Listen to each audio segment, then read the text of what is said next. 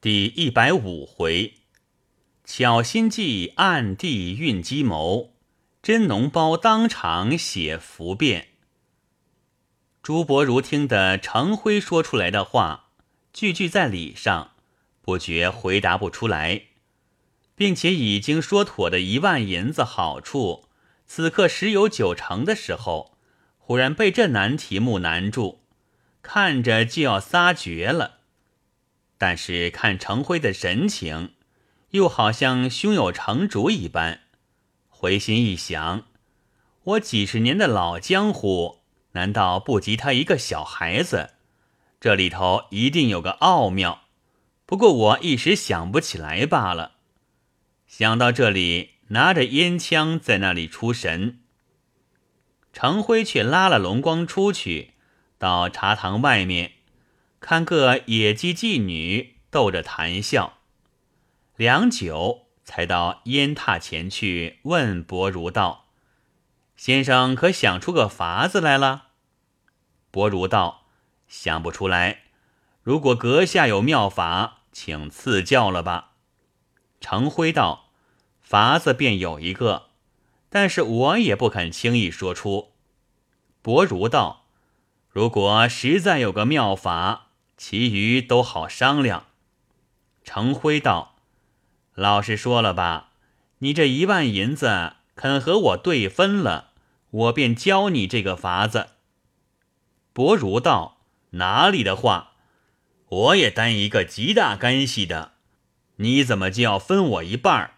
程辉道：“也罢，你不肯分，我也不能抢你。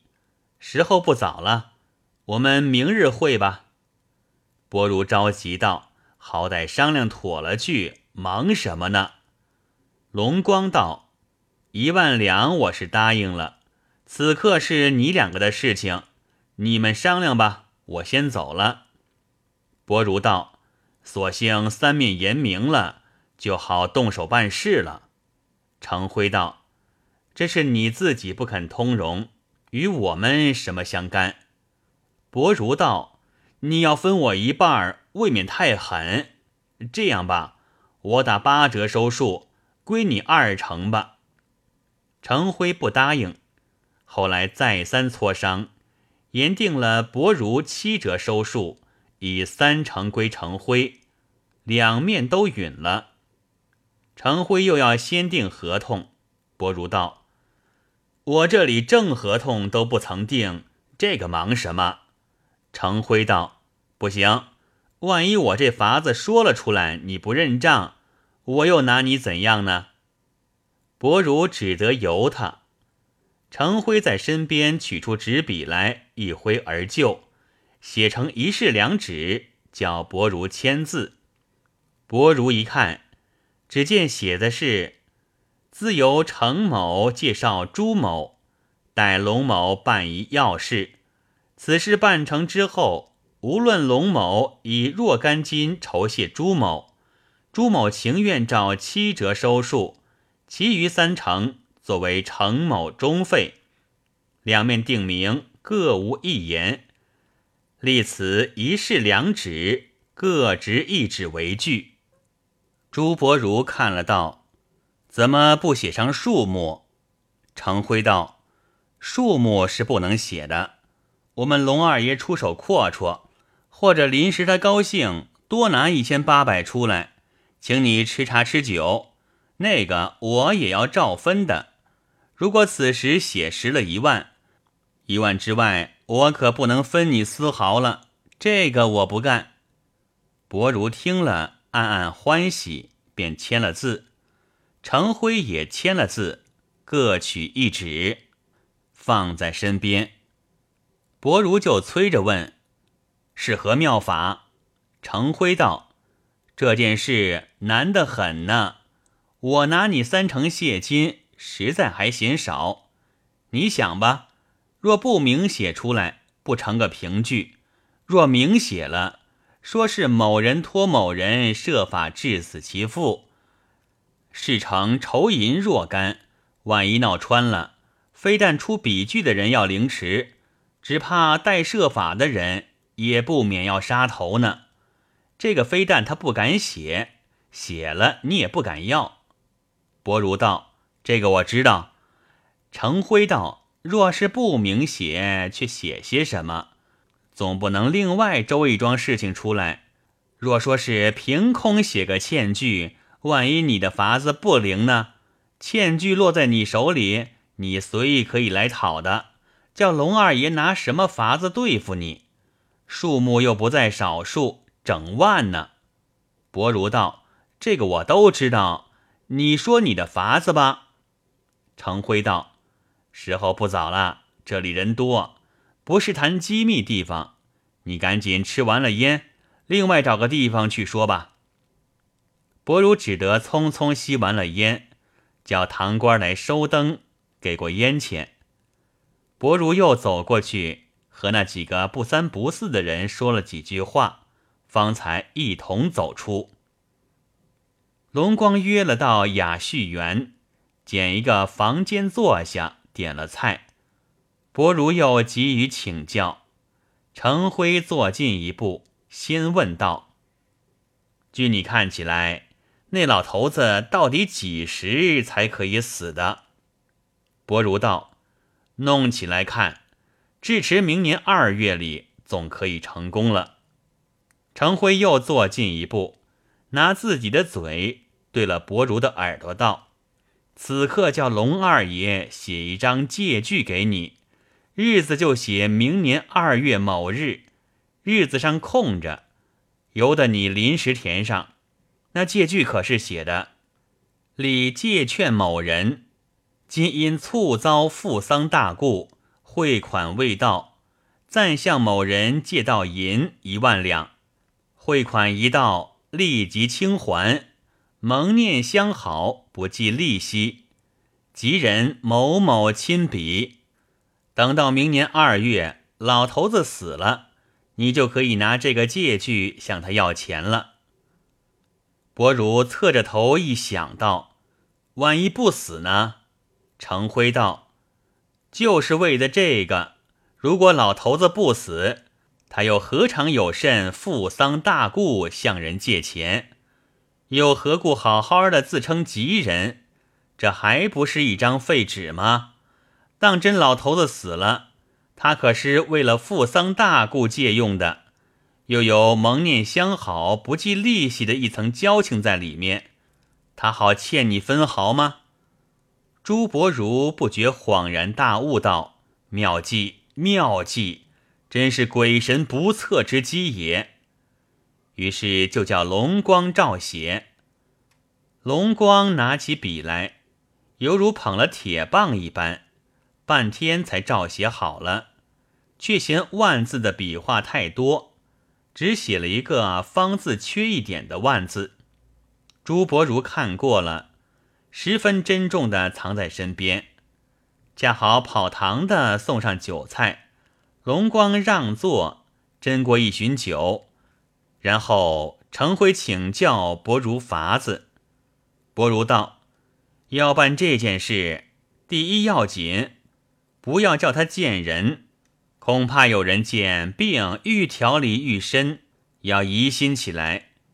明日再请我，等我把这个话先说上去，只说第一要安心静养，不可见人，不可劳动，不可多说话费气。”包管他相信了，你们自己再做些手脚。我天天开的药方，你们只管搓了来煎，却不可给他吃。龙光道：“这又是何意？”伯如道：“这不过是掩人耳目，就是别人看了方子，也是药对卖暗的。但是服了对岸的药，如何得他死？”所以掩了人耳目之后，就不要给他吃了。我每天另外给你们两个方子，分两家药店去搓，回来和在一起给他吃。龙光又道：“何必分两家搓呢？”薄如道：“两个方子是寒热绝不相对的，恐怕药店有疑心。”程辉道：“这也是小心点的好。”伯如又附耳教了这什么法子，方才畅欢而散。从次日起，他们便如法炮制起来，无非是寒热兼施，攻补并进，拿着狗才的脏腑做他药食的战场。上了年纪的人如何经受得起？从年前十二月挨到新年正月底边，那药石在脏腑里面，一边要坚壁清野，一边要架云梯施火炮，那战场受不住这等蹂躏，当时城崩池溃，四郊蔓延起来，就此呜呼哀哉了。三天成练之后，龙光就自己当家。正是一招拳在手，便把令来行。陆续把些姨娘先打发出去，有的给他一百的，有给他八十的，任他自去择人而事。大二、三四四个姨娘，都不等满期，就陆续的打发了。后来这班人，无非落在四马路，也不必说他了。只有打发到五姨。却预先叫程辉在外面租定房子，然后打发五姨出去，面子上是和众人一般，暗底子不知给了程辉多少。只有六姨留着，把家中所用男女仆人等陆续开除了，另换新人。开过调之后，便连梳起账房两个都换了。这是他为了六姨。要掩人耳目的意思。朱伯如知道狗才已死，把那借据填了二月初一的日子，初二便去要钱。程辉道：“你这个人真是性急，你要钱也要有个时候，等这边开过调才像个样子。照你这样做法，难道这里穷在一天？初一急急要和你借。”初二就有的还你了，天下哪有这种情理？一席话说的朱伯如闭口无言，只得别去。直挨到开吊那天，他还买了点香烛沙缘，亲来吊奠。程辉看见了，大喜，把他大书特书记在礼簿上面。又过了三天，认真挨不住了。恰好这天，龙光把书起账房辞去，程辉做了账房，一切上下人等都是自己找牙，是自无忌惮的了。程辉见薄如来了，笑吟吟的请他坐下，说道：“先生今天是来取那笔款子的。”薄如道：“是。”程辉道。请把笔具取出来。伯如忙在身边取出，双手递与程辉。程辉接过看了一看，道：“请坐，请坐，我拿给先生。”伯如此时真是心痒难抓，眼看着历时三刻就是七千两银子到手了，忙向旁边一张椅子上坐下。程辉拿了借据放在账桌上。提起笔来，点了两点，随手拿了一张七十两银子的庄票，交给薄如道：“一向费心的很。”伯如吃了一惊，道：“这、这、这是怎么说？”程辉道：“那三成归了兄弟，也是早立了字据的。”伯如道：“不错，我只收七折。”但是何以变作七十两呢？伯辉笑道：“难道先生眼睛不变，连这票据上的字都没有看出来？”伯如连忙到案头一看，原来所写的那一万的万字，被他在一撇一勾的当中加了两点，变成个百字了。伯如这一怒，非同小可。一手便把那借据抢在手里，程辉笑道：“先生恼什么？既然不肯还我票据，就请仍把庄票留下。”伯如气昏了，便把庄票摔在地下要走。程辉含笑拦住道：“先生恼什么？到哪里去？茶还没喝呢。来呀，舀茶来呀！客来了，茶都不舀了。你们这般奴才是干嘛的事啊？”一面说，一面重复让座，又道：“先生还拿了这票子到哪里去呢？”伯如怒道：“我只拿出去，请大众评评这道理。可是万字可以改百字的。”程辉道：“万字本不能改百字啊，这句话怎讲？”伯如道：“我不和你说，你们当初故意。”写个小写的万字，有意赖我。程辉笑道：“这句话，先生你说错了。数目大事，你再看看，那票子上一字上节写个一字，岂有万字到小写起来之理？只怕说出去，人家也不相信。”伯如道：“我不管，我就拿了这票子到上海县去告。”告你们涂改数目，明明借我一万银子，硬改作一百，这个改的样子明明在那里，是瞒不过的。说话时，家人送上茶来，程辉接过，双手递了一碗茶，说道：“好好，这个怪不得先生要告，整万银子的数目变了个一百，在我也是要告的。”但不知先生凭什么作证？伯如道：“你就是个证人，见了官，我不怕你再赖。”程辉道：“是是，我绝不敢赖。但是恐怕上海县问起来，他不问你先生，只问我。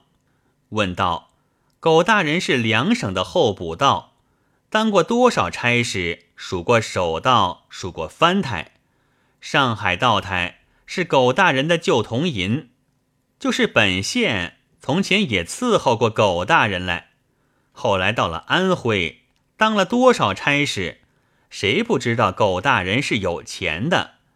一旦不幸身故了，何至于就要和人家借钱办丧事？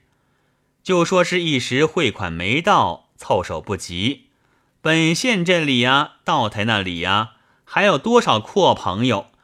哪里不挪动一万八千，去要和这么个卖草头药的江湖医生去借钱？狗大人是数过翻台的，差不多的人，哪里够得上和他拉交情？这是什么朱伯如？他够得上和狗大人的少爷说相好，不计利息的话吗？他们究竟有什么交情？你讲。这一篇话问下来。应该怎样回答？还请先生代我打算打算，预先串好了供，免得临时慌张。朱伯如听了，默默无言。良久，伯辉又道：“先生，这官司你是做原告，上海县也不能不问你话的。譬如他问你，不过是个江湖医生。”你从哪里和狗大人父子拉上的交情，可以整万银子不计利息的借给他？你这个人倒很慷慨，本县很敬重你。但不知你借给他的一万银子是哪里来的，在哪里赚着的？交给龙光的时候，还是钞票，还是元宝，还是洋钱，还是哪家银行的票子？还是哪家钱庄的票子？这么一问，先生，你又拿什么话回答？也要预先打算打算，免得临时慌张。朱伯儒本来是气昂昂、雄赳赳的，到了此时，不觉慢慢的把头低下去，一言不发。程辉又道：“大凡打到官司，你说的不清楚，官也要和你查清楚的。”况且整万银子的出进，岂有不查之理？他先把你保号的账簿调去一查，有付这边一万银子的账没有？再把这里的账簿调去一查，看有收到你一万银子的账没有？你的账簿呢？我不敢知道，我们这边账簿是的确没有这一笔，没有这笔倒也罢了，反查出了某天请某医生一斤若干，某天请某医生一斤若干。官又问了，说：“你们既然属在相好，整万银子都可以不计利息的，何以请你诊病，又要天天出一斤呢？相好交情在哪里？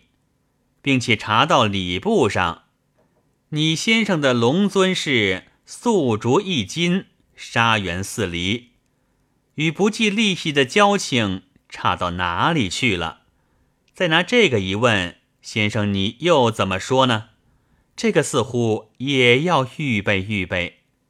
说罢，仍旧坐在账桌上去，取过算盘账簿，踢踢踏踏算他的账去了。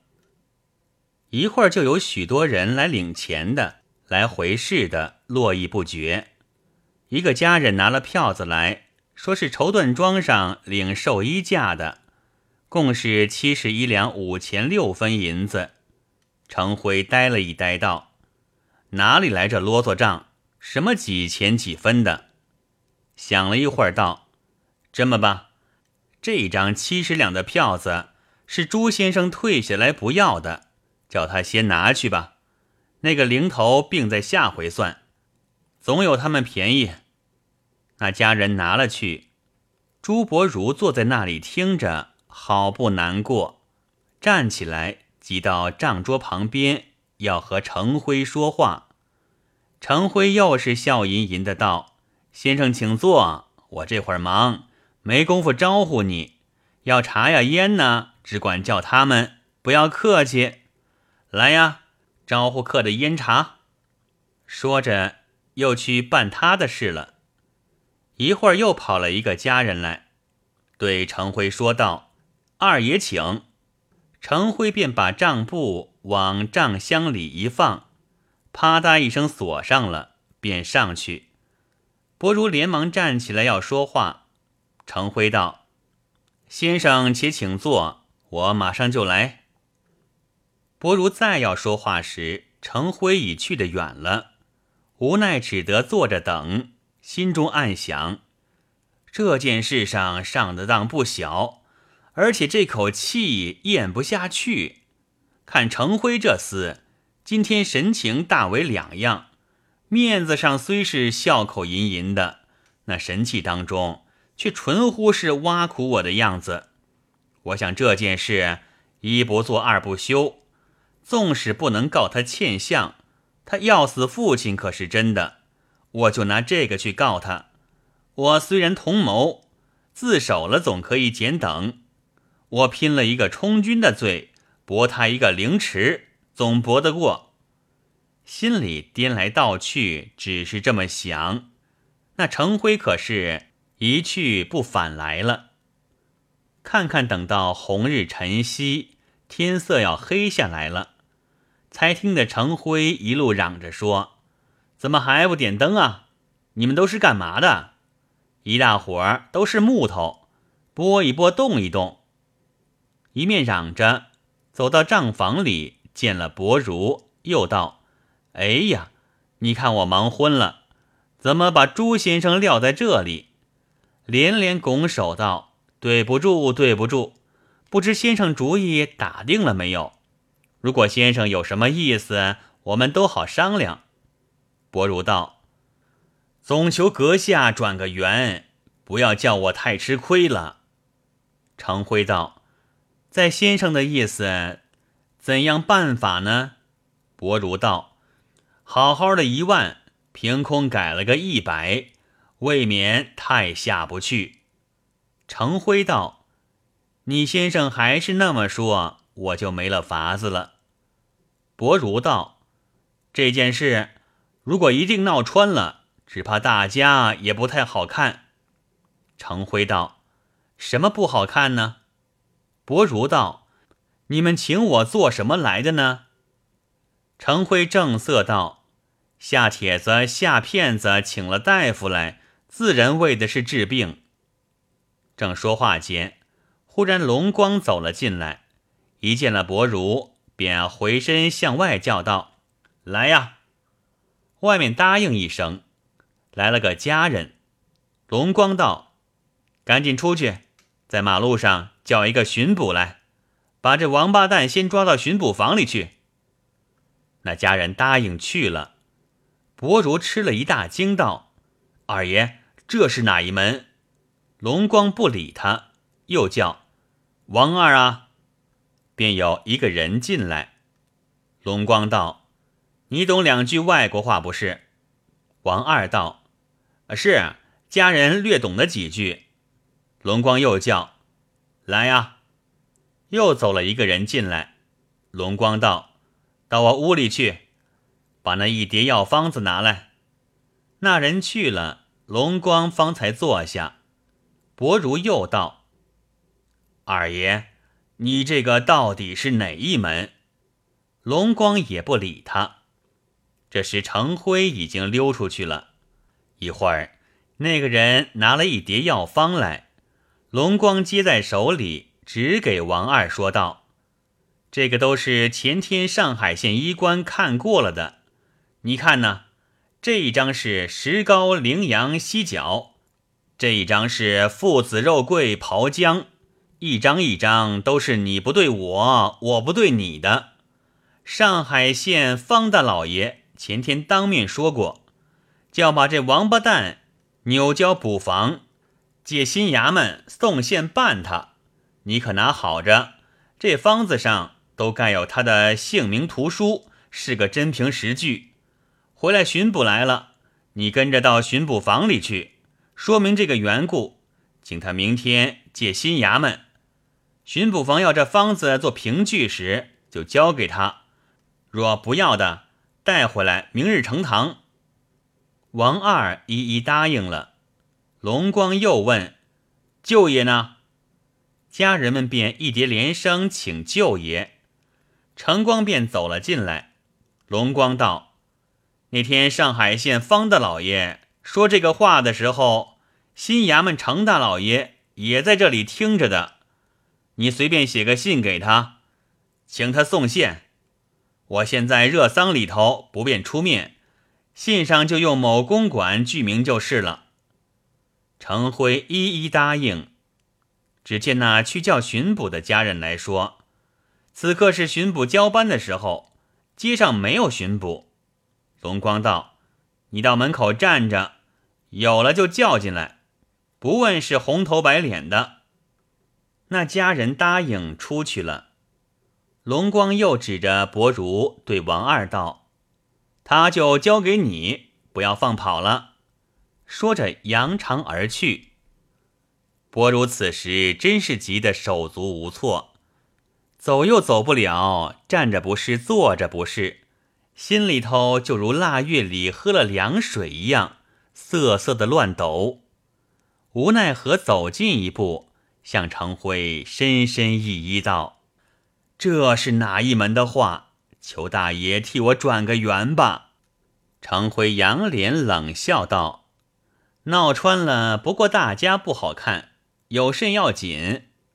伯如又道：“大爷，我再不敢胡说了。”求你行个方便吧，程辉道：“你就认个庸医杀人，也不过是个杖罪，好像还有罚还赎罪的力，花几两银子就是了，不要紧的。”说着站起来要走，吓得伯如连忙扯住，跪下道：“大爷，你救救我吧！这一到官司上啊，这上海我就不能再住了。”一面说，一面取出那借据来，递给常辉道：“这个我也不敢要了。”程辉道：“还有一张什么七折三成的呢？”伯如也一并取了出来，交给程辉。程辉接过道：“你可再胡闹了？”伯如道：“再也不敢了。”程辉道：“你可肯写下一张符便来？”我替你想法子。伯如道：“写写写，大爷要怎样写就怎样写。正是未得羊肉吃，惹得一身骚。未知这张符便如何写法，且待下回再记。